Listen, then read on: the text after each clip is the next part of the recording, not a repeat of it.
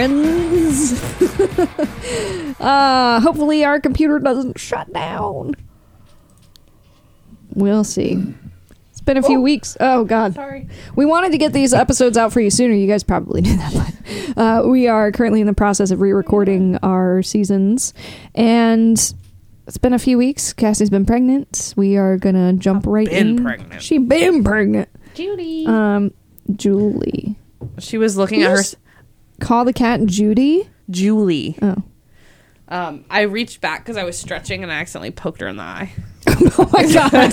She's she's only pro- got three legs, you asshole. I didn't mean to. She's probably like, oh my god, attention. Yeah, I started petting her head after that. I was like, "Oh my bad," and then she hopped up on that stool, and now we're here. And here we are recording an episode. Freddie Mercury Part Two. Part Duh, uh, is happening right now. So was that French? Duh. Duh. I mean, I guess so. Where did we stop the last episode? I guess I should. Fi- Uh, it's marked part ah, two. Here we go, part. Um, what were we talking about last time? I don't fucking know. Well, you guys probably know because you probably listened to part. Oh, It's Freddie Mercury, not Elvis. does that sound like Elvis? No, I no, think no. that's how I'm you saying say one in French. I don't know. it's uh. Uh, toi. Okay, so I think where we stopped last time was right about at Bohemian Rhapsody. Yep. So we are picking back up Page in 12. 1976. Uh, yes, we're picking back up on page 12 for those of you who have the assigned reading in front of you. Are you following along? we can share the drive folder. No. Terrible idea. I mean, it'd be funny, but Did you just, did you just that- rip your asshole? that, was- that, that sounds incredibly painful. that sounded like I mean, very I know powerful. they stretch, but a powerful fart. no, that was my elbow on the desk. Oh, what the fuck? It slipped and Ooh, speaking of ripping, I went to the doctor. Oh, I thought you were Oh. going to say, I'm about to be please ripped. tell us. no, if if, if you rip your asshole when you give birth, are you going to tell the podcast? no, Oh, okay. I'm afraid of Please don't. all of that happening. But um, I had a like a scan, and they told me like the size and everything of the baby, and his head is massive. It's in like the 96th percentile of like what the average So, like, should be. Jimmy Neutron. So, So he's got a big noggin, and I was like, "That bitch comes out head down." like, what do you mean? She said, "It's okay. Once it passes, everything else will come out really easy." And I was like, "Ugh." oh, gross. so he's in the big. he's in the big head club with you "Yeah." and me. I And had a big Noah head had too. a big head. Actually, Yeah. I spoke with your mother, and you were just a big baby, apparently. I was just a big wow, bitch all don't around. body Okay. shame her. I'm the one Wow. that had the big head. All right, Wow, so wow, wow, me and uh, baby Steve. Yeah, yeah, yeah. But Big my head club. head, you know, I like I said, I was the third child. So by the time I came along, I, th- that shit was open for business. You know, like I just Hey. fucking fell right out. So There you go. yeah, I did verify that. I'm that. sure your mother will be happy to hear that on the show. Oh yeah, loosey goosey. Oh my god. She's gonna fucking kill me. But I talked to your mom, and your mom said that they, yeah, wait, I think you said that too. They did have to use the forceps or whatever to get Yeah, your I got fucking scars from it head still. out. Yeah, you idiot. That's probably why you're so dumb. That's why I'm on the show. It's because Is this a show for dumb people? probably. Hey, rate us in the App Store on Spotify and shit. All right, Jake, did you intro us? Uh, no, I did not. Go ahead and do that. All right, just in case you people are probably forgot- confused. Yeah, I think they are very confused. You are listening to Death by Music podcast. That was Julie. That was Julie again. there she is a third time. I am Jake, and I'm here with Cassie and Alex. We are doing part two of Freddie Mercury. Say it right. Part two of Frederick Mercury. Can I pee real And quick? we also need a bathroom break here. And we're gonna pause. We are five minutes into recording, and we are gonna take a breather. BRB. Back to Freddie Mercury after our little bathroom break. Uh, definitely one of my Better. favorite Breaks. bathroom breaks. Yes. Okay, so where we left off last episode was the beginning of 1976. Queen had just released A Night at the Opera and Bohemian Rhapsody, and they're about to head out on a world tour as full blown partying, drugs, sex, excess rock stars. After some shows, the band was pretty used to Freddie just like disappearing. Like they would end and he would just fucking dip, but they didn't know where he was going. Looking back, John Reid speculates that Freddie's illness really took hold in New York City, where he would just kind of approach men and point at them, and then take them back to wherever because he could just get away with anything. Pretty That- ballsy. that's a power move right there. Hell yeah. When you when you got that kind of pull on people, I guess. Yeah, you just No point at them and they're like, You know? they're like, uh, yep, uh, uh, me Yep, let's go. on my way.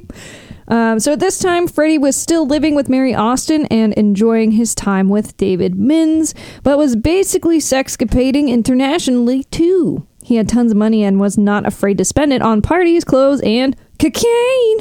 But at the same time, Freddie was looking for love.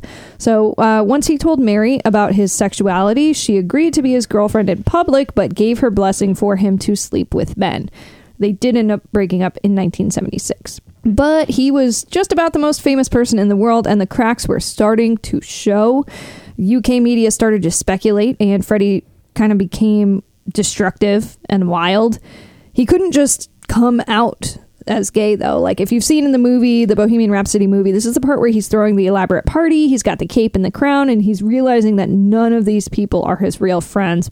But you gotta carry on. It must have been such a low point for him too, especially in the realization that he wanted to be loved someone or he wanted to be loved by someone for who he was and all those people that were surrounding him other than his band and Mary were just there for like clout. having that realization has got to be really depressing. Uh, so the group began work on the album A Day at the Races, which was basically a sequel to A Night at the Opera. This album featured the song Somebody to Love, also released on my birthday. This is my go-to song for being in the car and just like blaring it and singing along. I learned that um, Don't Stop Me Now is a very fun karaoke song. And uh, this album also had one of my favorite Queen songs, which is Good Old Fashioned Lover Boy. That, that is a fun one. Something I found interesting while digging into this album the song White Man, written by May, is about the suffering of Native Americans at the hands of European settlers. And this song actually precedes Run to the Hills by heavy metal legends Iron Maiden by almost six years. Oh my god. And the guys in Iron Maiden are fucking geniuses. Bruce Dickinson and Brian May put them in a room together. Yeah, the, as in uh, the uh, you said Bruce Dickinson, he's like a He's fucking like a smart. science major or some shit too, isn't he? A history major or something? Um, I think he's a historian and nerd. a pilot. Uh, oh, he's look, he's a brewer. He is an author. He is a historian, and he is a pilot. And then uh, Brian May is an astrophysicist, I believe. Plus, let's not forget Brian May's basically metal song "Tie Your Mother Down." No surprise, that was an international success. Yes, one of my faves. Also, since you mentioned metal, I don't think we touched on this in part one, but Queen kind of came out with one of the very first, uh, first, one of the very first thrash metal songs just two years prior in 1974, "Stone Cold Crazy," So good. famously covered by classic thrash metal gods Metallica. Oh, and uh, Queen basically pulled a David Bowie when it came time for them to perform it on TV. They couldn't make their show, so their label presented the Sex Pistols as their replacements. Those guys swore on live TV, which was pretty fun. Oh no, curse words. And what about the children? They'll be ruined. Fuck! Uh, I think we all know how that generation turned out. So What's worse? Uh, hearing a swear word on TV or getting beaten by your parents, which they all were.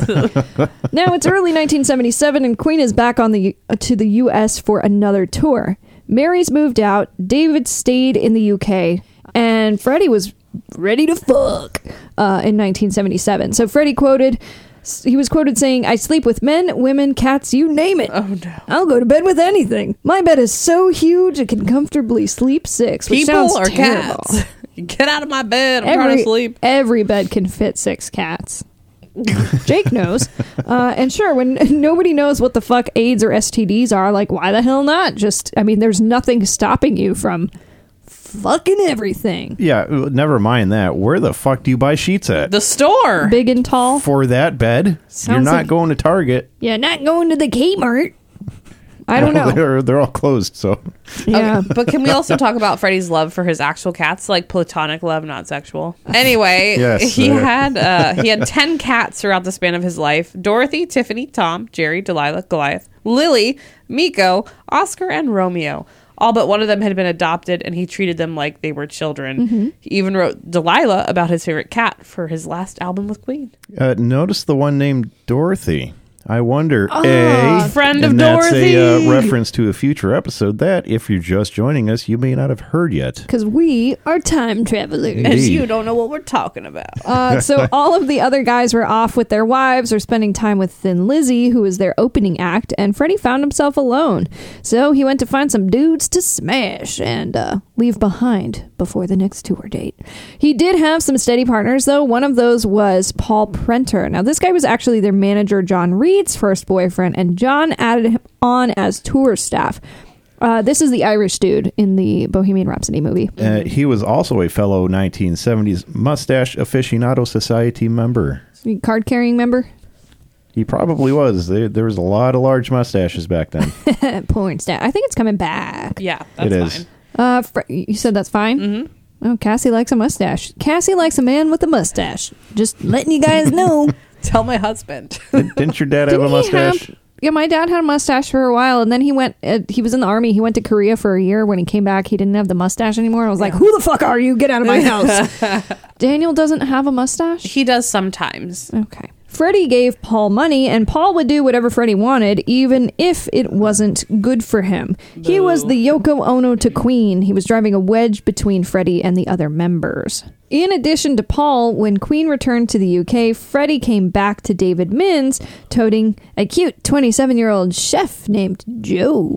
Freddie was hoping all of his lovers would treat him the same way that Mary had, with understanding, but that was not the case. David was truly heartbroken.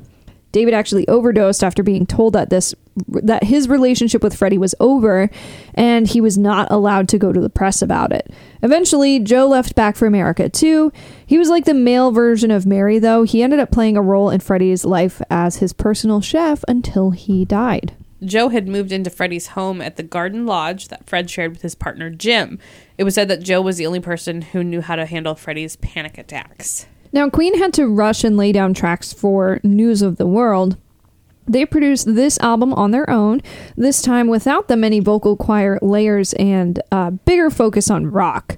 For this album, Queen decided to write an anthem song, and We Are the Champions was born. It was actually declared the catchiest song of all time after a study done by scientists at the University of London. Yeah, and I mean, if we're gonna take a poll for the most well-known song of all time, it's either "We Will Rock You" slash "We Are the Champions" or Bohemian Rhapsody. So, like, you can really tell how influential this ba- band is. Pretty sure we talk about this in the future, uh, but you don't hear "We Will Rock You" without "We Are the Champions" immediately after on the radio, and it comes up on streaming services like Pandora. I'll hear it, and Pandora doesn't know that you're supposed to play the two together. Yeah, and that's it gets why- really confusing and it's upsetting, and it just completely ruins my day. See, that's why radio will never die because we know that you're supposed to play that, and guess who doesn't? A dumb fucking computer. Once more, Queen flew off to the U.S. for a tour where Freddie once more frequented the gay scene. It it was important that he kept his sexuality under wraps, though, because it was very possible that their success could rock the boat.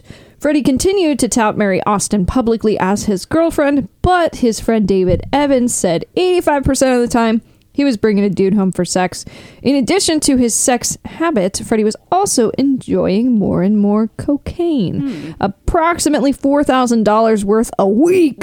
Fucking crazy. Wow, you know, maybe it's me, but that kind of gives a new perspective on the whole hookers and blow thing. Yeah, I don't really think about that. At this point, the tax man came McCullen and Queen decided to become tax exiles, which included staying outside of the UK for 300 days. So they recorded their next album, Jazz, in Switzerland, and that one got awful reviews. My brain was over here like "Jazz in Switzerland" was the name of the album. My brother was yodeling. Jazz in Switzerland. Um, but then I realized I can't comprehend much in general, and they were recording this album while they were evading taxes in the country of Switzerland. Um, it's not the title of the album. The whole album is just called Jazz. See, now this time around, you get to blame pregnancy brain. the first time, you're Another just an future idiot. reference, yes, for you folks at home. Um, I also at one point didn't know that snakes had bones. what? Just outing myself. You thought they were just noodles? Yeah, they look like noodles. Why would they have bones if they can run like that? Run. Wiggle, wiggle, and run. And then Daniel was like, "Snakes have bones because like fish have bones," and I was like, "I know that They do. And then I mentioned this at work today, and there was another girl that was like, "Snakes have bones," and I was like, "See." We're all stupid. Huh. It's fine. Is that public schooling? Although I knew a snake was a vertebrate, so What did you call it? a vertebrate, vertebrate. Oh, it, it's had sex. I'm just kidding. a virgin. What the fuck are you talking about? I'm tired. Wait, but really, how do snakes have sex? they poop. Not during sex. I just I I had a question because when I didn't know snakes had bones, You looked it up. when I didn't know snakes had bones, I also was like, how do they poop? And then I looked that up, and there's YouTube videos. So I'm sure there's YouTube videos of snakes having You sex. certainly can't poop if you I don't have Google bones. what?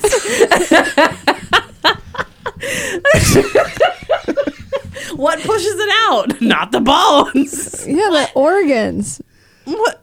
You know, You said you can't poop if you don't have bones. that was a joke. You make it sound like all of the ribs like push down, and, like collectively, and just like scoop it out of the Squeeze butt. Yeah, But really, how do they fuck? They lay eggs, right? Like I just don't yeah, get it. they lay eggs. hang on. so like some things that lay eggs, they lay the egg and then the egg gets fertilized, but that can't happen with this snake. I don't think snakes do that. No. They align the base of their tails at the whatever that word is. Is it fun? Do they have fun? It was. they have sex organs called hemipenis. and they hemipenis, and they extend and release sperm into the female snake. Male snakes have two penises.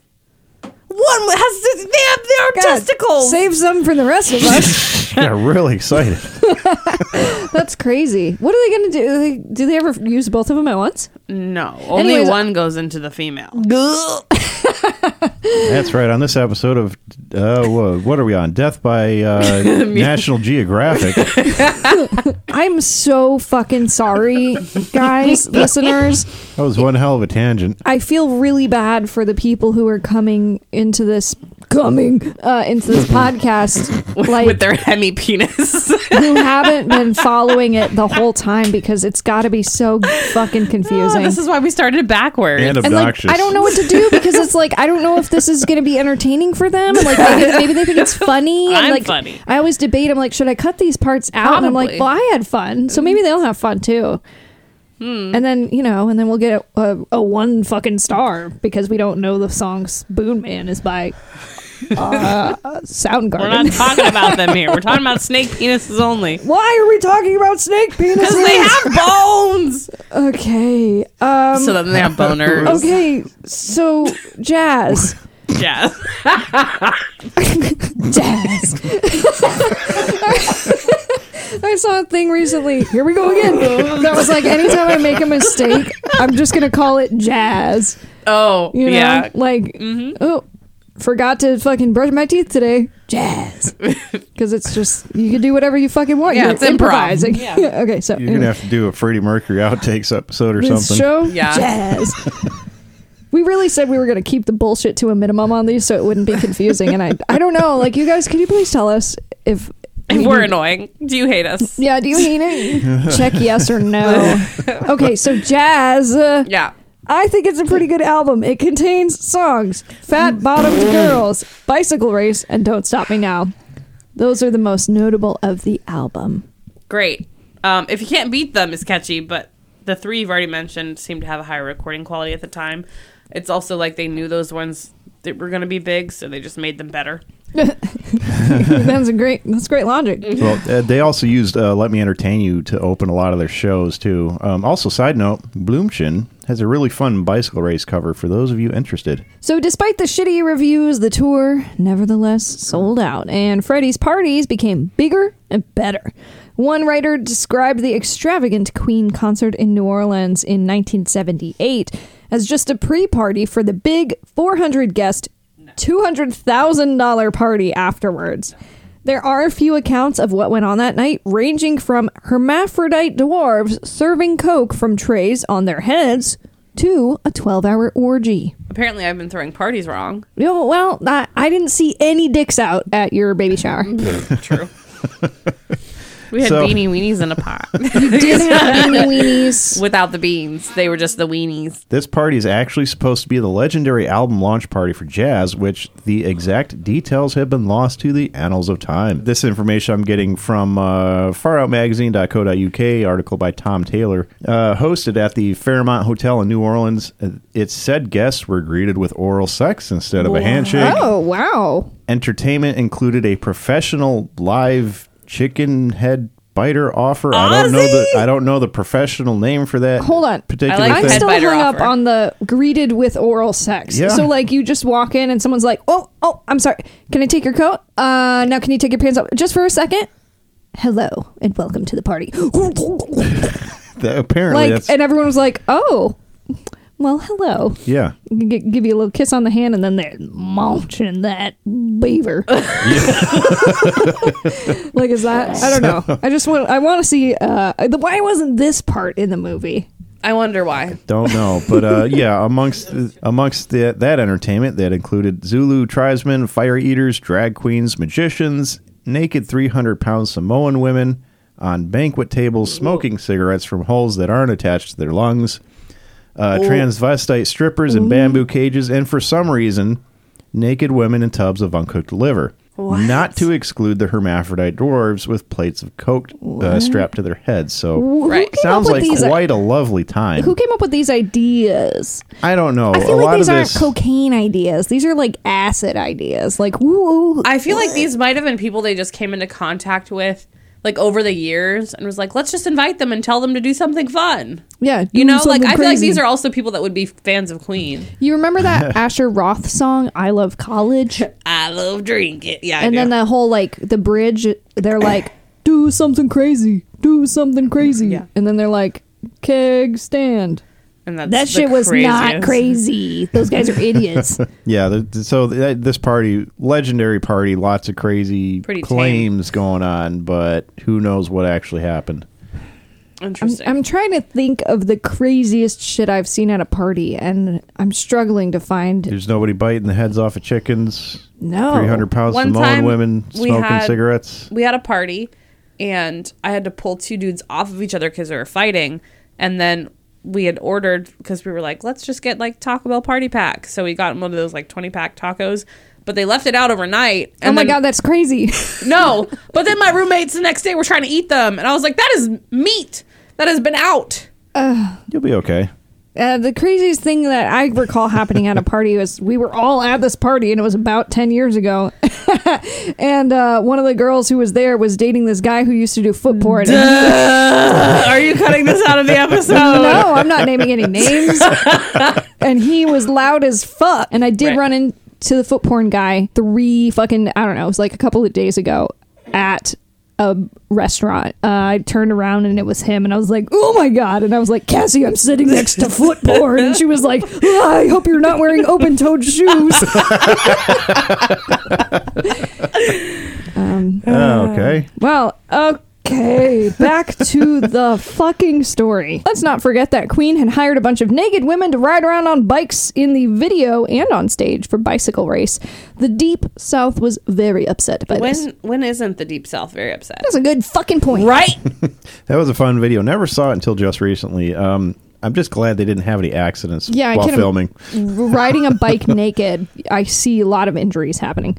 So now in the late 70s, things were going absolutely nuts for Queen and Freddie. They were- what? nuts. Uh, they were on a nonstop cycle of tour, album, tour, album. Freddie would dip backstage during shows to do a line of cocaine and get a quick blowjob.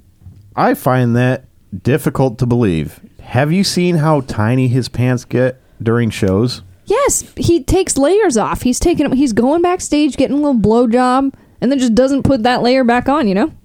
It- right, but you know how small pants were back then? Yeah. Where is he putting it? What? His dick?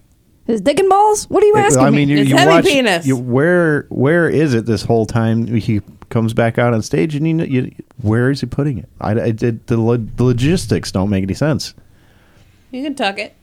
I just I am not quite certain about how dicks work. Him, I don't fucking know. Anyways, hmm. back. I'm not doing another fucking tangent. Right. So Were they burning out? Freddie had stamina because cocaine, but the others were becoming a little bit worried about him. At least recording in Munich, Freddie was able to hide from the British press while he was frequenting their gay clubs.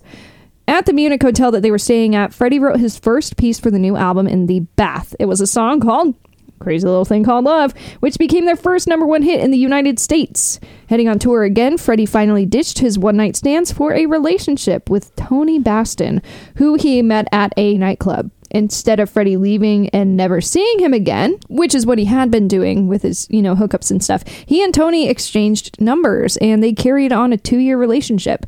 Now, you'd think that maybe Tony was providing some stability and sanity in Freddie's life, but that was not the case. Freddie was still indulging himself on the road. He's at the top of the world. He was unaware of the risks and the deadly virus that would soon change the world. As the book Somebody to Love describes, a gay man named Gaëtan Dugas emerged in the popular gay scenes. He was a flight attendant and he hopped all across the country for years. He'd been infected with HIV as early as 1974 and was experiencing his own sexual renaissance and unknowingly exposing the virus to over 250 partners a year for at least five years. He flew across Canada, the United States, and even Europe, having sexual encounters in every spot. In 1980, Dugas was experiencing swollen lymph nodes and purple lesions on his skin. Doctors claimed skin cancer. Thinking he had cancer, he continued to have unprotected sex. Uh, Dugas is considered the patient zero of HIV and AIDS. And that is what people believed for a long time until it was proven incorrect fairly recently. So, this information I'm getting from NewYorkTimes.com, an article by Donald G. McNeil Jr., is dated 2016. Scientists were able to trace the strain of HIV responsible for nearly all cases in the U.S. Uh, they found that it was brought to Haiti from Zaire around 1967. Then it spread to New York about 1971, then on to San Francisco in, in about 1976.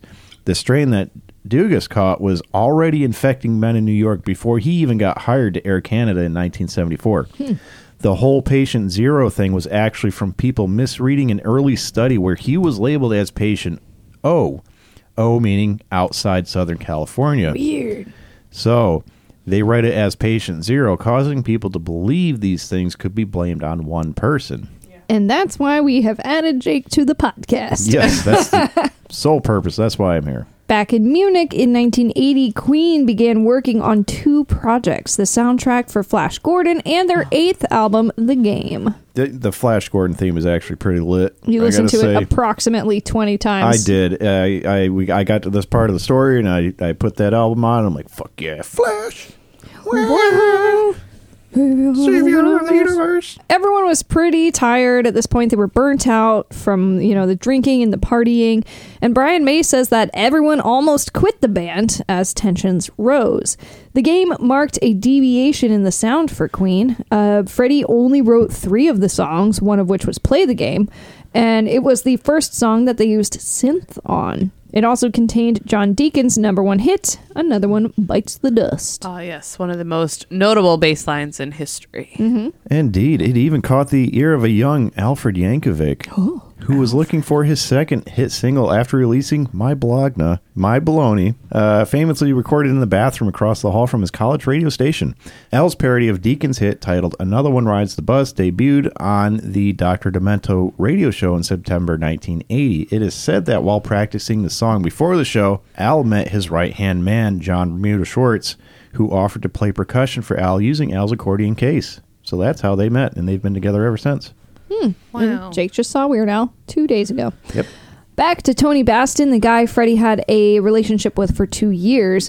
While in the U.S., Freddie flew Tony out to see him and then broke up with him face to face after his plane landed, uh, which is kind of extra. Yeah. He suspected that Tony was cheating on him, even though Freddie was fucking just about anything that moved, and uh, he let him know that he had a return flight waiting for him. He also kept Tony's cat. Wow. Adding insult to injury. Yeah, um not cool. Not fucking cool. I would lose it. After the breakup, Freddie went nutto at the NYC gay clubs again. There he met John Murphy, one of Gaëtan Dugas's lovers, who was infected and already showing signs of Kaposi's sarcoma. So they had a one night stand. Soon after, Freddie purchased an apartment in New York City to stay near the scene that he loved so much. After a South American tour, Queen returned to the studio to work on Hot Space, inviting David Bowie for backing vocals on one of the songs. They ended up having a jam session where Under Pressure was created over 24 hours, fueled by coke and booze. Yum. Uh, yet another notable bass line. Uh, this one famously picked up by Vanilla Ice for Ice Ice Baby, causing a little bit of controversy over songwriting credits and royalties. Yeah, because his said that was his argument. He was like, the, the line is dun dun dun dun dun dun dun. Dun, Yeah, dun, he's like, I changed dun." it up a little bit. Yeah, mine and then goes- He, he tried to be like, oh, I bought the rights, and they're like, no, no, you didn't. I, re- I watched an uh, interview where he was like, mine goes dun dun dun dun dun dun dun dun dun dun dun dun and that's all you need. And they were like, no, it's fucking not, you idiot. Yeah. Yeah. Anyways. he tried. Bowie came up with the idea to have each person go into the vocal booth for this one and record how they thought the tune should go. So this is where all the boom ba ba like scat type stuff came from because they were just sitting in there like riffing and then put them together afterwards. And then they worked out the lyrics together. Yeah. Apparently, a British journalist tried to pull a Bowie Mercury feud out of his own ass to start rumors that the two didn't actually get along. But Mercury squashed those rumors by telling the journalist that working with Bowie is beyond his wildest dreams. The pair were actually great friends. Yeah, I mean, of course they would try and Yeah. drum up some controversy where there is. Stupid. I wonder when someone's going to say that like uh, you and I have some beef or something. They're gonna be like, "Wow, did you guys-" Now, in the summer of 1981, Freddie decided to celebrate his 35th birthday in New York, flying over 100 of his friends, which is some damn, I wish I had that kind of money type shit. A report had just come out in the US about a gay disease that had infected 100 men at least and already killed half of them. But the friends from the UK were unaware of the report and they all partied for five days straight. Uh, he heard about it soon enough on the radio, a cancer that was affecting gay men, is how they described it at the time. Freddie tried to tune it out and continued on being promiscuous. Yikes. Yeah, in September of 1982, new observations of the virus were made across varying populations. Panic ensued as the CDC named it AIDS. Someone had to warn Gaëtan Dugas, and one doctor tried to, and he didn't care, saying, I got it, let them get it. He'd go to dark bathhouses, fuck dudes, and then turn the lights up to show his sarcoma lesions, saying, I've got gay cancer. I'm going to die, and so are you. Is this when they made it illegal to knowingly transmit a life threatening disease? Like, I'm sure that was later on, but I don't know. Yeah, that seemed to have started uh, probably around the 90s, and it varies from state to state uh, here in the U.S. It even varied uh, on the level of how criminal it is and the punishment. So there's some arguments that some of these laws actually do more harm than good because people are like, I'm not going to go get tested for various oh, right. reasons, oh. shit like that. Yeah. Because if they knew, then they would be yeah, there, criminal there's if they didn't tell people. So they're just like, well, I just don't know then. Yeah, so they they Damn. it's stuff like that, and they, you know the way the laws are worded from state to state, you know, things like that would happen. So probably still do happen. So back on the Queen side of things, the band had returned to record Hot Space, which flopped with fans and angered Brian May. They eased up on the guitar, they started to go in like a funky disco sound, despite the fact that disco was hated at the time. disco is hated because of the scene it represented, not because the music was bad. You know, even the hottest band in the world, Kiss, uh, bowed down before the Disco Kingdom with their song "I Was Made for Loving You" three years earlier, 1979. So yeah, so along the lines of the disco stuff, they the guys f- felt like their music was turning into gay nightclub music, and that's not what they were. That's not what they started as. Um, so they they played a couple of eight thousand cap venues, and they didn't even sell out. Then Queen performed in 1982 on Saturday Night Live. This is where Freddie first started to show symptoms of someone recently infected with HIV. He was short of breath, pale, and he'd been suffering from flu like symptoms, lesions, and headaches. So the performances are still up on YouTube, and to me, like he still looked good. Mm-hmm. So like they were covering it up. Yeah. Uh, Freddie Freddie had a white lesion on his tongue, which is one of the first signs of virus infection. Typically, within the first couple of weeks after becoming infected, 70% of people show flu like symptoms. It's likely that he had been infected several weeks before the SNL show uh, when he stopped by NYC between tour dates. It's really unfortunate because while he was exposed previously after an encounter with John Murphy, he had not become infected from that. Uh, had Freddie heeded the warnings in the news, he could potentially have avoided the virus. So sad. Yeah. With Hot Space looking like a flop, Freddie did not want to record with Elektra anymore. Jim Beach negotiated them a way out of the contract and got Queen signed with Capitol, including a solo contract for Freddie. He managed a few charting singles on his own, but nothing like the success of Queen as a whole. In America, Queen began their next album, The Works, containing songs like Radio Gaga. This was Roger, Roger Taylor's first Queen hit. Finally, each member of the band had one. John Deacon's song I Want to Break Free was a hit across much of the world, but the video did piss some people off. It's the one where they're all dressed in drag, and that was just far too much for the United States audiences to handle. So MTV refused to play the video. That's a great video. It is great. Boo MTV. Yeah, I have a whole cosplay of that. Uh, I think I'll bring it to Dragon Con. Have you done that one yet? No, I wore it to a birthday party. So I had a when I turned 27, um, I did a dead rock star type theme party where everybody Oh, okay, had to that's dress where I up like yeah, yeah, yeah, okay. like a musician that had that. passed away. So Yeah. um, yeah, I did Freddie Mercury in the I Want to Break Free video. So I was a I'm a woman cosplaying a man cosplaying a woman. Yeah. So I had the wig and uh, I also had a mustache. Anyways, in Munich, Freddie was certainly enjoying his gay love affairs, but he also had a relationship with a woman named Barbara Valentine. She was a busty German porn star and she had quite the gay following. So as soon as the two met, they were drawn to each other, and since the end of his relationship with Mary, Freddie hadn't actually had a real relationship with a woman. There were some complaints about the movie Bohemian Rhapsody because this relationship was completely left out. But he had so, so, so many fuck buddies, it would just be impossible to cover them all. Right, and the movie was about highlighting him and the band, not just doing an in-depth investigation on who he was sleeping with. yeah, that's what we're for. Um, Barbara appeared in a music video for Queen's next single, It's a Hard Life. Yeah, she's the one in the black poofy outfit for everyone who wants to know. Oh. If you go back and watch that video, Thanks, she's pretty easy to pop. Uh, p- pop to out. pop.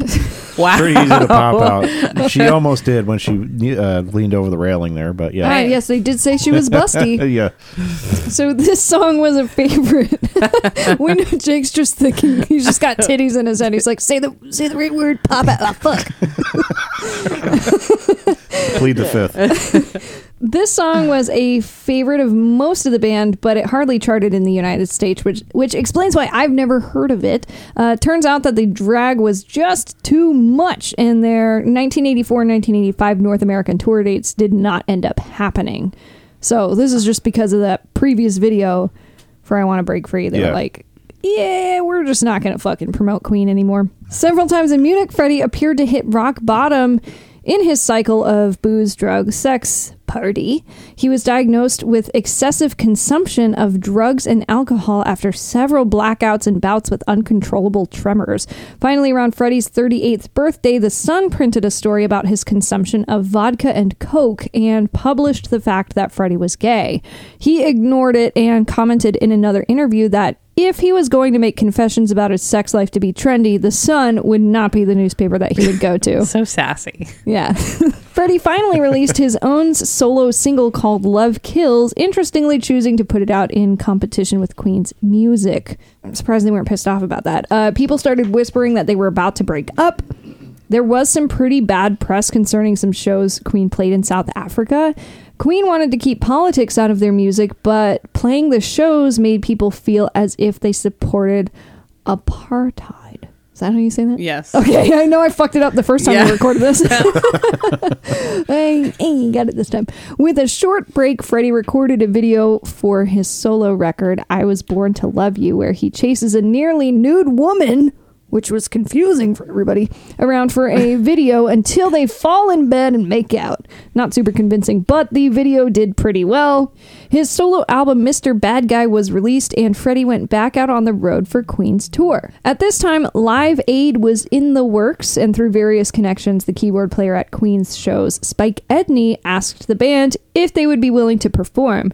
It didn't seem like they would at first because they were kind of falling apart, but they were able to convince him by saying, Fred, why wouldn't you do it? The entire stage was built for you. Darling, the world. So they were stroking that big, delicate ego, and Freddie agreed. At this time, his relationship with Jim Hutton was blossoming. This guy's like a bear looking mustache dude from the movie. Remember? Mm-hmm. He's like furry. Another uh, He's not a furry, but- aficionado Oh. member. A mustache aficionado member, yes. Yes, he's he's a card carrying member as well.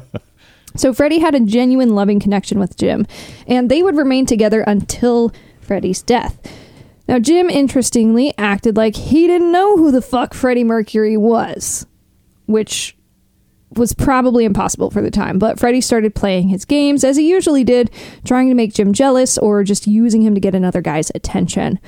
Uh, leading up to the Live Aid show, Freddie gave a rare interview. He seemed to be well, but his mouth and his tongue were all messed up, and it was apparent that something was wrong. The interviewer delicately asked if it was from working so hard all the time, and Freddie agreed that working on two projects at once was taking a toll, which yeah, I mean, stress can fuck you up physically too. Uh, he had been to the doctor about his oral thrush, though, but he refused to be tested for AIDS, which is kind of what you were talking about before. Yeah, there's a lot of denial going on, especially back then. If you test positive, it's basically your death sentence. So if you ignore it, you don't have to admit it. Uh, you don't have to admit that you're going to die. At this time, there really wasn't anything you could do to stop it. Uh, plus, people really hadn't experienced anything like this before, and it was still so new that there wasn't a lot of information out there. So, This is why I didn't go to the dentist for eight years, and then I ended up needing a root canal because I was like, if I don't think about it, then it's not really there. But it Yeah. wasn't in like the back of your mind where you're just like, maybe it's this. I'm like, I'll just chew on the other side, and then and then they were like, no. your jaw's gonna fall off. Yeah. you, you gotta get fucking get rid of this thing. In the book, Somebody to Love, uh, it describes four crucial decisions that the band made leading up to Live Aid. They decided to play prime time in the UK, which was between 6 and 7 p.m., rather than opening or closing the show. Or they put as many hits into a medley as possible. They would practice it to perfection for the three days leading up to the show. And then when they took the stage, the sound guy was instructed to turn the volume up louder than everybody else. of course he was. Now let's talk about Live Aid. It was a global concert telethon directed at raising money for the famine in Ethiopia, which had overtaken the news. It was held on July 13th, 1985, in both the UK at Wembley and in the US at JFK Stadium. Airport. Big venue, big two big venues. we Uh, didn't look it up. Sorry, guys. I did this research two years ago. Smaller concerts were set up at other nations across the globe. It was watched by around 40% of the world's population. Right. So in 1985, that's an estimated 4.8 billion world population. That comes to 1.9 billion people watching the old boob tube. You still have titties on the brain, huh? Yes, I do. You're thinking about Valentine and that And, lady. yeah, good stuff. Freddie. Okay, you good? It's, Boobs it's are the good joke. stuff. Do you I'm wanna just- s- I want you do to you wanna know that step it's out? good stuff. No, Ah. Okay. I'm good. I'm sitting down. Yikes. Freddie took Jim Hutton to the show, who had apparently never been to a concert before. Red flag. Yeah, but maybe he actually wasn't kidding at that point that he didn't know who Freddie was because this guy doesn't even know. It, Yeah. It's possible. I was like, this man's fucking, he's a liar. But no, just kidding. No, you ask you, you you could ask me like uh, about any of the most popular pop stars, rock stars now, and I'm like, I don't know who the fuck you're talking about. they weren't supposed to take the stage. I guess Freddie had a throat infection and he was advised by a doctor not to. But Freddie didn't give a fuck. So he walked up on stage wi- and captivated nearly 2 billion people worldwide. Uh, that stage really was made for him. Bob Geldof, who organized Live Aid, said that they were the absolute best performers there. In 2005, it was also named the greatest live rock performance ever by the BBC. If you haven't seen the performance, do yourself a favor and watch it on YouTube, and then for fun, watch the shot for shot video that has both like Rami Malek in Bohemian Rhapsody's performance with that frame. It's beautiful. If you like that, I highly recommend uh, watching Queen Rock Montreal from 1982, I believe. Uh, another stellar performance, and you get to see Freddie gradually get more naked. Almost. He slowly those back. transforms into like smaller and smaller shorts until he's got these tiny little his white booty shorts on. Yeah. Freddie had his first AIDS test in late 1985.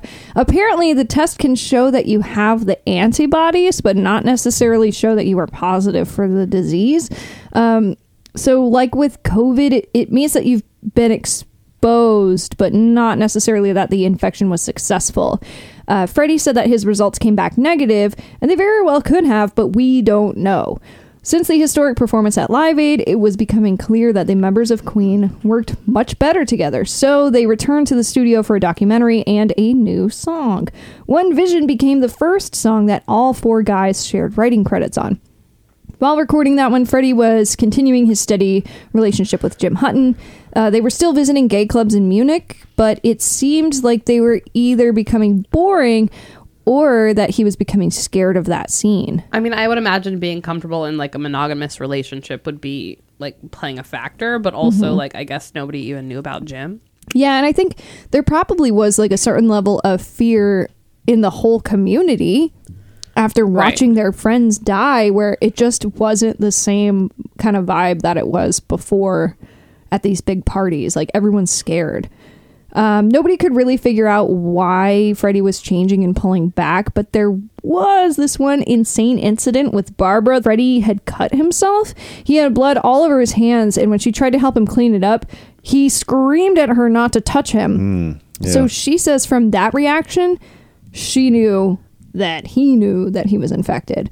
Ultimately, at the end of 1985, Freddie left the Munich gay club scene altogether. Freddie and Jim moved back home to London. Uh, Queen came out with another album after 15 years together called A Kind of Magic, which contained songs for the movie Highlander. I've never seen that movie, but the album it's got "Who Wants to Live Forever" on it, which so is good. like foreshadowing. So yeah. sad. I, I know I've seen Highlander, but I never really got into it. But this has to be one of my favorite Queen albums to put on. It wasn't like a soundtrack album like they did for Flash Gordon. You know, uh, One Vision, A Kind of Magic, One Year of, of Love, Who Wants to Live Forever, and one of my personal favorites, Princes of the Universe. Um, are all on that album. You know, Who Wants to Live Forever gets really hard to listen to sometimes. Uh, sometimes just knowing about what happened to Freddie, Yeah. it definitely is a little bit of foreshadowing there. So tickets for their final tour sold out every date in just a few hours. Freddie began to have issues with his throat again, including nodules on his vocal cords and infections. Nevertheless, he powered on, also continuing to pretend that Mary Austin was his girlfriend in front of the press, lest Jim be seen and Freddie be proven gay. Uh, Freddie stopped indulging at their insane after show parties. He claimed to be looking after his voice. After some shows on their final tour, Freddie was heard off stage saying, I can't fucking do this anymore. But nobody thought anything of it because it was the end of a tour. Uh, none of the guys thought that those shows would be their last, but his final performance ended up being at Knebworth to an audience of 120,000. Uh, it may be important to note that they didn't have any U.S. dates, and this could have been because of the reaction to their drag video, but it's also likely that Freddie didn't want to undergo an AIDS test in America. If he tested positive, they wouldn't let him tour there, and then he'd have to admit to his band and his family and the whole world that he'd been infected. But meanwhile, people in America already had it. I think to travel, um, Dumb. Like I, I'm assuming at the time they kind of were treating it like COVID. It's a pandemic or whatever, and Right. to travel you have to take a test and have a negative test. Yeah. So I'm I'm guessing that's what it was like. Uh, Freddie stayed out of the spotlight after the Knebworth show. He spent lots of time with Jim. They took a trip to Japan that cost over one million pounds. Uh, he came back to find that the motherfucking sun, those Jerks had written another article saying that Freddie had AIDS. Yeah, it was payback for his slam earlier when they when he said they were tacky and he hated them. So Yeah. Uh, the Sun just sounds like it was a sleazy celebrity tab. Yeah, it's like Wait, TMZ. hold on. The Sun's still around. Yeah. They Yeah. sell it next to the Globe at the grocery store. Sun, the Globe. fucking Fuck globe. those Uranus. what do you want? Mind your own fucking business, people. That's what they make Get the money fuck on. out of here. That's- They haven't gotten any of my money. but you can you can always buy a National Enquirer because you Well. need to know where Bat Boy's at. Okay. So they said that he had AIDS. Freddie again denied those allegations. On November 11th of 1986, Freddie found that John Murphy, the flight attendant that he had previously had sex with, died of AIDS. Then a few weeks after that, his ex Tony Bastin died. So his circle was getting smaller and smaller. In 1987, Queen was on hiatus, but Freddie kept pushing forward to record solo material like his song The Great Pretender. It became his biggest solo hit during his lifetime. Yeah, originally by the Platters, Mercury did an excellent job with the cover. The music video is fun too because yet again he's in drag and no one complained. Uh, also, if you watch closely, it's got a bunch of old Queen videos in there where it looks like he's singing this song in the future, which is really interesting to me. It's kind of like what we're doing in the past future. Yes, it's exactly like this episode. But it, you know, it was really weird. I was watching it. and It was like, did he plan to make this song, and then he just had them like make alternate cuts during the making of these other videos to, to make it look No like he was singing it? It was just crazy. It probably it's probably some like camera trickery, but it was it was it's fun to watch. Uh, So the song was called The Great Pretender, and Freddie certainly was a great pretender. He'd been covering up his sexuality from the media for over a decade at this point, being in a relationship with Jim, but continuing to cheat, and only being f- uh, photographed with Mary. And now he was having to cover up the fact that he had HIV and possibly AIDS. By April of 1987, Freddie had taken 12 tests. He had to get a lesion biopsied, which finally was confirmed as Kaposi sarcoma. The test still had some room for error, but the biopsy did not lie. So Freddie dropped more than 10% of his body weight. He was suffering from constant infections and now had the gay cancer that they were calling it, but still wasn't convinced until he got a second opinion from another doctor. Uh, quote, Freddie's HIV had developed into AIDS, the final stage of HIV infection, after the immune system has become so compromised it can no longer fight off other infections. They gave him around three years to live. Uh, Freddie began treatment completely hidden, with doctors visiting him after hours in complete secrecy. Finally, he had to tell Jim, especially since they'd been having unprotected sex for several years. So he showed Jim his shoulder where they had taken the biopsy from and confirmed that it was AIDS. Jim didn't believe him, but Freddie came clean about just how many tests and opinions he had gotten. Freddie urged Jim to get tested, but he refused. The only other people Freddie told were Mary, Peter Freestone, Joe Fanelli, and their manager, Jim Beach. So stories were still running in the sun. Paul Prenter, the former yes man to Freddie, had been fired several years earlier, and he ran to the newspaper and spilled all the juicy beans. Narc. Yep. Uh, drugs, sex, AIDS, even photos of the men in Freddie's life. He gave them everything. Uh, Freddie was understandably furious and was using his immense wealth to gain access to the best treatments like AZT, which we mentioned in episode one. Uh, this is the one that it was this experimental treatment. They were doing the trials and then they canceled the trials because it was showing results. And they were like, it would be so cruel to not let people suffering from AIDS use this treatment.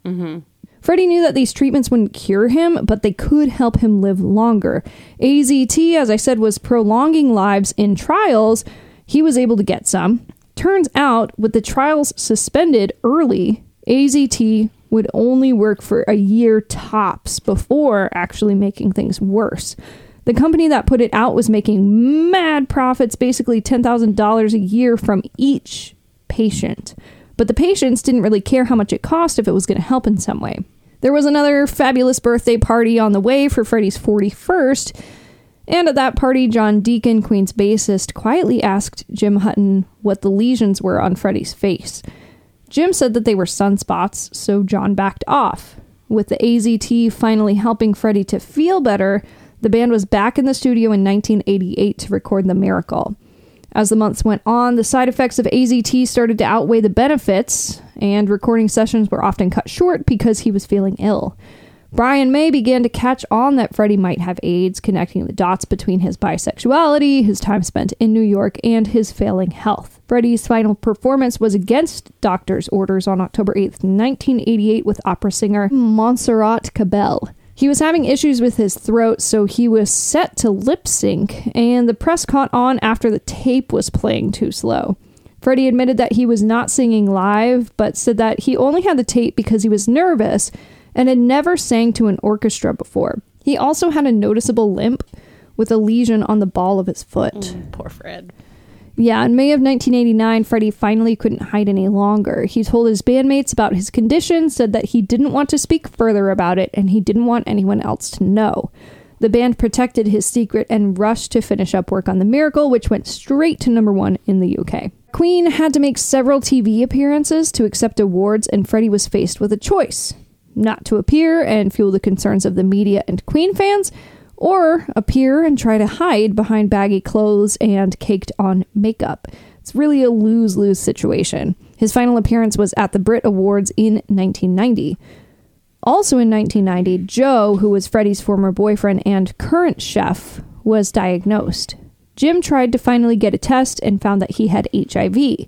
In the same year, Freddie admitted to his sister that he had AIDS and that he would die soon, but he insisted that she not tell her parents. His friends went on believing he had leukemia, while the band plugged away at their final album, Innuendo. Freddie had to appear in a music video wearing a padded suit, caked on makeup, and a wig. But instead of making him look better, this stuff just accentuated how bad it actually was. Look up These Are the Days of Our Lives. I mean, he looks like David Byrne. I'm I'm getting talking head vibes all around, and like the bongos don't help. So, Way to keep it lighthearted, Cassie. but I'm serious. No one talks about how weird David Byrne looks all the time. I feel like He's they- weird looking. well, he's intentionally weird looking. Right. He's not covering. I mean, People maybe, can change their appearance. Just Yeah. saying. But yeah, no, I know he was sick. Obviously, Uh, well, you know, he did have that sweet cat vest on. Fuck so. yeah. I I had a really hard time with this though. Uh, this was Queen's last video, and although it's credited to the whole band, Roger Taylor is the main writer of the song, and I have a quote here from him. I was sitting at home in a rather reflective mood, and I did know that Freddie was ill, and I think it came out of that slightly melancholic mood. I guess I was trying to put an optimistic slant on it in a way. Those were the days then, and these are the days of our lives now. Today is more important than yesterday. Uh, the song was released in the U.S. on September 5th, 1991, Freddie's 45th birthday. Freddie celebrated his 45th and final birthday at his home in September of 1991 with a small group of friends. He had come to the end of his list of drugs to take for AIDS and had just decided to come off of all medication and enjoy his last few months. His party was his last goodbye to his friends, but there were no tears. how do you not cry for that? I mean, imagine if he's known for this long, he's probably. Come to terms with it. But he also has lived so many years pretending it's not happening, That's true. you know? And it's just depressing. It's just like. Like at your funeral, Cassie, we're mm-hmm. gonna play Miss New Booty. Yeah, Like we're not gonna be. I mean, maybe we'll cry. it's a great song. It should evoke tears. Bubba Sparxxx. Put it on the playlist. Um, yeah, so a couple of weeks later, Freddie called Jim Beach and said, Do what you like with the catalog, but never make me boring. By October, his eyesight was failing and he was hardly able to walk. Mary said that Freddie chose his time to die. Freddie arrived in London by private jet on November 10th of 1991, basically waiting for his death in his fabulous home full of art and friends. He was off of his medications and attempting to be as comfortable as possible. Jim, Joe, Peter Freestone, and Mary tended to him. His parents, sister, and Elton John all came to visit. In his final days, Freddie was blind, unable to move his muscles, barely conscious, and only able to consume liquids. In his final hours, he decided to release a statement that he did, in fact, have AIDS, as he confided to Jim Beach in a private meeting. Some people wonder if Freddie actually decided this on his own, especially considering how private he'd been about the matter up until that point. But coming out with his own statement would keep the vicious British press, The Sun, from releasing their own version. Yeah. Uh, the statement read Following the enormous conjecture in the press over the last two weeks, I wish to confirm that I have been tested HIV positive and have AIDS. I felt it correct to keep this information private to date to protect the privacy of those around me. However, the time has come now for my friends and fans around the world to know the truth, and I hope that everyone will join with my doctors and all those worldwide in the fight against this terrible disease. My privacy has always been very special to me, and I am famous for my lack of interviews. Please understand this policy will continue. Jim Hutton said that he was with Freddie when he died, that on the morning of November 24th, he was lowering Freddie into bed and heard a loud crack. Uh, they called a doctor, and then on the evening of November 24th, he was assisting Freddie into a clean change of clothes and he passed away. Peter Freestone has a similar story saying that it was Joe who lowered Freddie into bed and heard a crack. Uh, Peter says he came into the room and that the doctor injected Freddie with morphine, suspecting that he had broken a bone. Ugh. Yeah. Yeah. Yeah. Peter then says that Dave Clark came down and asked Peter and Joe to help him get Freddie to the bathroom, but by the time they came upstairs, Freddie was dead. Regardless of what happened and who was there for it, Freddie Mercury was pronounced dead on Sunday, November 24th, 1991 at 7:48 p.m. Uh, Roger Taylor was about 300 yards away on his way to visit Freddie when he heard the news. Mary had to call Freddie's parents and break the news to them. Uh, in the autopsy report, it was concluded that Freddie died from bronchial pneumonia brought on by AIDS. He had a private, traditional Parsi funeral attended by only his family and closest friends. After his death, Bohemian Rhapsody was back at number one, and 10 of Queen's albums returned to the charts as the world fell in love with Freddie Mercury once more. So Freddie taking control of his own narrative was actually important because he was able to set the record straight, but also the announcement itself raised actual awareness of the epidemic. About five months after Mercury's death, roughly about 72,000 patrons attended a tribute concert at Wembley Stadium and raised millions for AIDS research. Members of Queen treated it as a send off party for Mercury, and artists like Bowie, George Michael, Elton John, and more played the show. Following the tribute, Brian May and Jim Beach worked together to establish the Mercury Phoenix Trust, with the organization donating over 15 million to the AIDS research cause. The trust is still active today. Their website has fr- a Freddie meter where it tells you your vocals on a Queen song and tells like how much you sing like him. which so fun. everyone gets zero percent. yeah, they're like you except sound for like Adam Lambert. you sound like shit. yeah. um, in November of 20. Wait, when did we write this? I don't know. Oh. Um, In November of 2020, uh-huh. probably. 40 years after its initial release, Queen's Greatest Hits album reached number 10 on the Billboard 200 albums chart um, for the very first time. The surge is owed to the massive vinyl sale that Walmart had when the vinyl albums they had in store were marked down to just $15. I honestly, at that point, did not know Walmart sold vinyl. Um, I would have assumed it was Target, but okay. Uh, yeah, me too. Uh, Target is way classier than Walmart. Um, anywho, the album sold 23,000 copies and a thousand copies in other formats. So basically, the legacy of Queen will live on with Adam Lambert as their frontman now. Which, if you haven't seen the Netflix documentary they did with Queen and Adam Lambert, it's great. I learned so much. The remaining members of Queen scooped Adam out when he was still on American Idol, and it's just really cool to see. Who? What? Adam Lambert. Adam? I- Didn't you see I him? don't- Yeah, I did. I mentioned earlier That you don't know popular anybody? pop stars. I no, I don't know who you're talking about. He's not. A, he wasn't a popular pop star. He w- He's just a won pop star? American Idol. I think he won. Amer- he was um, on American Idol. like Okay, I he's never- not. He Didn't he get second place so that Queen could scoop him? If you get second place, you're basically the real winner because people can offer you a record You're contract and you can free agent, negotiate. is that what it's called? Yeah, Yeah. you can like negotiate your deal. So a couple years ago, I saw them in Atlanta, Queen performing with Adam Lambert, and Oh, yeah, he was runner up. it was really it was really really good it was really tasteful i wasn't sure if i was going to like it or not because mm-hmm. adam lambert reminds me of musical theater, and I fucking hate musical theater. That's because he did it growing up. I'm not fucking surprised. That's how he sing. But he did a really good job. It was very, it was a very tasteful tribute. They had a whole section where Brian May comes out and plays guitar, and then they they put up a video of Freddie Mercury performing Mm-hmm. live at some show, and it looks like they're doing a little duet. It's really fucking cute. Yeah, they Di- showed that in the they, documentary. Didn't they do a holographic version of Freddie? That was Is that what Tupac. you're talking about? Just kidding. Probably. Well, it wasn't holographic. I mean, they okay, because probably they did that with Tupac. Yeah, well, there have been multiple artists. There was like a Whitney Houston hologram concert thing. There Oh, have been a couple people who have done that, Yeah, but the show that I went that. to, they just had him on the screens. So when you're Okay. sitting in the crowd, yeah, yeah. It, it looks like you know, like yeah, because yeah, they got the screens there and you're watching yeah, them anyways. yeah, because okay. they're cutting him in and out of footage with Brian Ah, May, who's literally right there. So it looks like they're performing together. It's really that would be cool. I feel like there was, was an ABBA nice. one done recently, and then ABBA was like, "We're going to go back on tour. we're not dead yet. We're still here." oh yeah, they Yeah. don't need to do a hologram. I know tour. that's What why it was fuck? weird. Yeah, they're like, uh, I'll just do it. And they were like, oh no, I'm sorry, you're old. wow, I forgot how depressing this episode was. Yeah, Yeah, But there it is.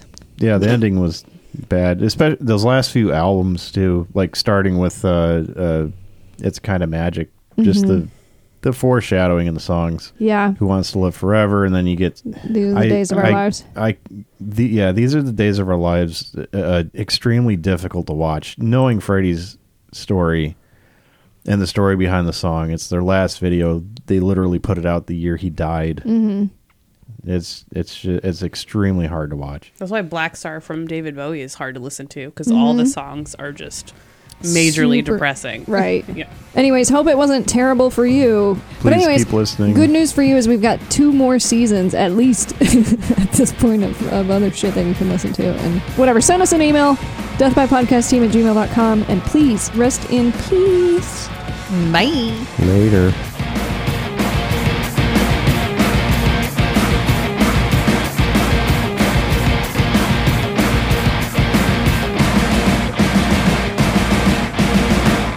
Music by Demons at Demons Band on Instagram. Artwork by Mike Johnson. Writing and production by Cassie Gardener, Alex Motteler, and Jake.